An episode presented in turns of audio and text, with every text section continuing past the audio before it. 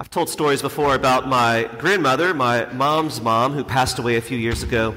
And she was a, a strong, wonderful woman who um, had a strong will as well. She had a lot of children, 11 children, and um, of course, a lot of grandchildren and great grandchildren. And she had a centrally located uh, house in town. And so, any given day of the week or of the year, uh, it was just a revolving door of, of any family member that may or may not show up. And so, you know, we, we all just kind of had a team effort of keeping an eye on her. And of course, as she was started to get further into her years, you know, the family, especially her children, would become just a little more protective of her, a little bit more watchful and careful, and attempt to be a little bit more restrictive on some of the things that she uh, can and can't do. And um, my grandma, though, you know, just had a strong work ethic and really wanted to keep going, and she, she always had energy. So, you know, she loved to clean the house and to mop the floors and to rake the leaves and to sweep the porch. And, you know, there's always something to do in the house. And of course, um, you know, the, her, her children really didn't want her doing that stuff alone. They understood that they couldn't stop her from doing it all the time, but they at least wanted someone to be at the house. So, you know, when no one's here, please just sit down and, you know, you can cook, you can, you know, watch TV, but don't do all your chores while we're not here because they were worried that she would fall and that if she fell, that she, you know, would be there for a long time without anybody knowing. You know, they tried to buy her that little button that you wear around the neck and they paid the fees and all that, and she wouldn't wear it. It was, it was useless because they, um, you know, she said, uh, you know, she doesn't need that, that she's not going to fall. So, um, anyway, so one day my uh, aunt, uh, you know, just on, on, shows up to the house as normal and uh, walks in. You know, we all had keys, so she goes into the house and can't find her. Where's mom? So strange. Maybe she's in the bathroom, not in the bathroom. Maybe she's in her bedroom. Maybe she's taking a nap, not in her bed. Maybe she's outside, not outside. Can't find her. So then she starts to panic. Starts to call all of her siblings. And they're all trying to figure out, well, which one of the siblings, maybe someone took her to the grocery store. Maybe, you know, maybe something happened and that was out of the plan. And none of them can figure out where mom is. So now we're nervous. Now we're panicking. And they're looking all over the place and everyone's freaking out. And so finally, she, uh, she checks one more time in the front of the house there, uh, there, you know we have our, our porch or had our porch and there was like this like hole in the porch. It was like a three foot by like two foot there's like three foot deep two foot wide and about you know eight foot long just like this like hole in the porch. It was very odd. I don't know why it was there. Um, but she was inside of there. Um, and, you know, my, my aunt catches her and says, Mom, what are you doing? And she says, What? I, something dropped and I was just picking it up. And she says, Well, then why do you have a rake in your hand? She was raking leaves in the hole in the porch, uh, and she knew that she wasn't supposed to. And so they, you know, bickered a little bit, and my aunt convinced her to come back inside and, you know, just to kind of relax, chill. Don't rake leaves. We're going to rake leaves for you. All right, fair enough. Well, um, so then they all agree, whatever, and, and my aunt leaves. And something just tells her, you know what? Let me just drive around the block. so, of course, they, she, she, she gets in her car, and my grandma thinks she leaves, and then she just drives around the block, takes her time, gives it about five minutes or so, and comes back. And sure enough, my grandma is in the front yard raking those leaves again. You couldn't stop her. Sorry. I mean, no matter how hard we tried, you just couldn't stop her. Isn't it funny though, like how as our um, I've seen this happen a, a lot, where as adult children have their parents' age, they try to become more and more restrictive of and more and more controlling of their parents. Kind of like how their parents used to be whenever they were young kids. They like the tables turn a little bit, but the parents oftentimes don't like that. Uh, they don't like to lose that authority. They don't like to lose that autonomy. It's difficult for them to be told what to do whenever they had their whole life to live without anyone telling them to. But you see, the natural authority that is given to parents is part of God's design. God does give a natural authority to parents for the sake of the structure of the human family. And, and there's something to that. We can learn from that and we can benefit from that. But that authority is not merely for power and control. The reason that parents have that authority is not so that they can just manipulate and control and oppress the lives of their children. That authority is for the sake of love. That authority is for the sake of taking the initiative to love, to care for their kids. And certainly, you know, when you have small kids, like they cannot care for themselves. So there is certainly some level of control there. But as they age, uh, there's less and less control, but the amount of love and initiative shouldn't stop.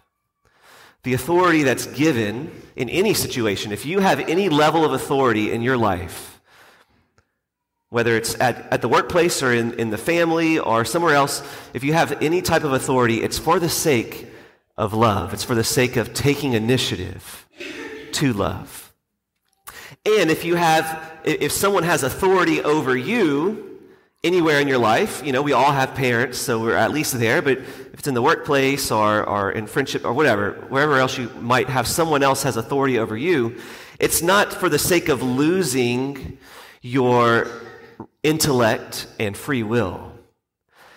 It's for the sake of receiving love and cooperating in that exchange of love. It's for the sake of, of learning how to operate within the structure of a society.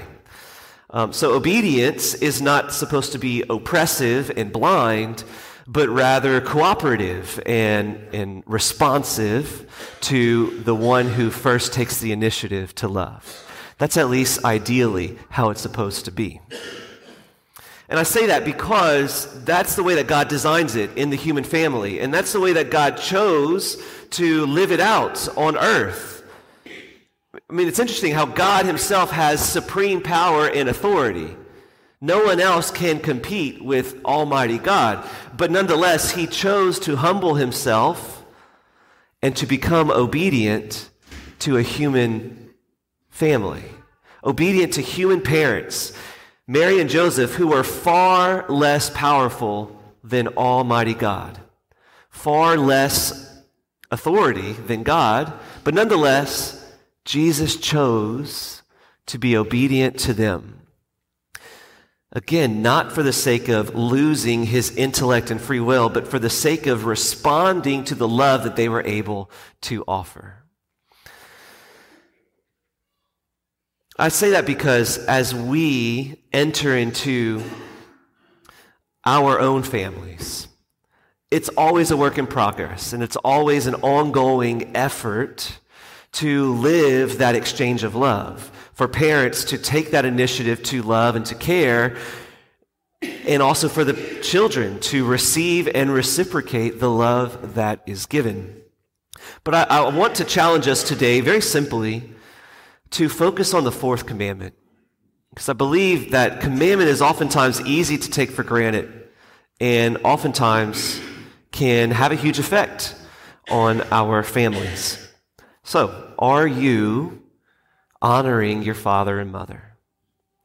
When you look at this past year, is that something that you have done well? Have you honored your father and mother? So, uh, kids, that's an easy one. Like kids, do you listen and obey your parents, or do you argue and throw temper tantrums at them whenever they ask you to do something?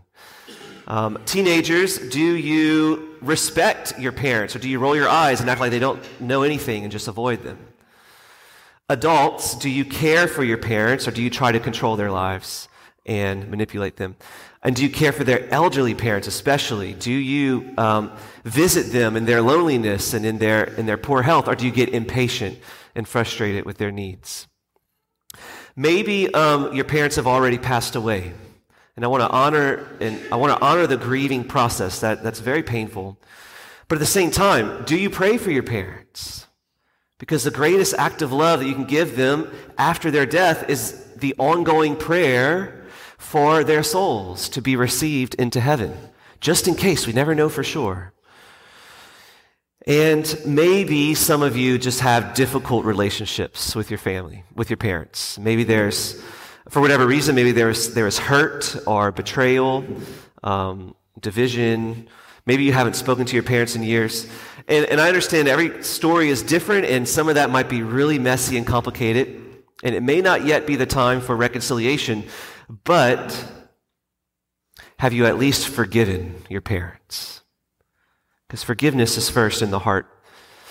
And have you at least done the hard work interiorly to forgive your parents for whatever wrong they've done against you? I just want to challenge all of us to do that because all of us have moms and dads. All of us were brought into this world not because we chose it, but because it was purely a gift from God and from our parents.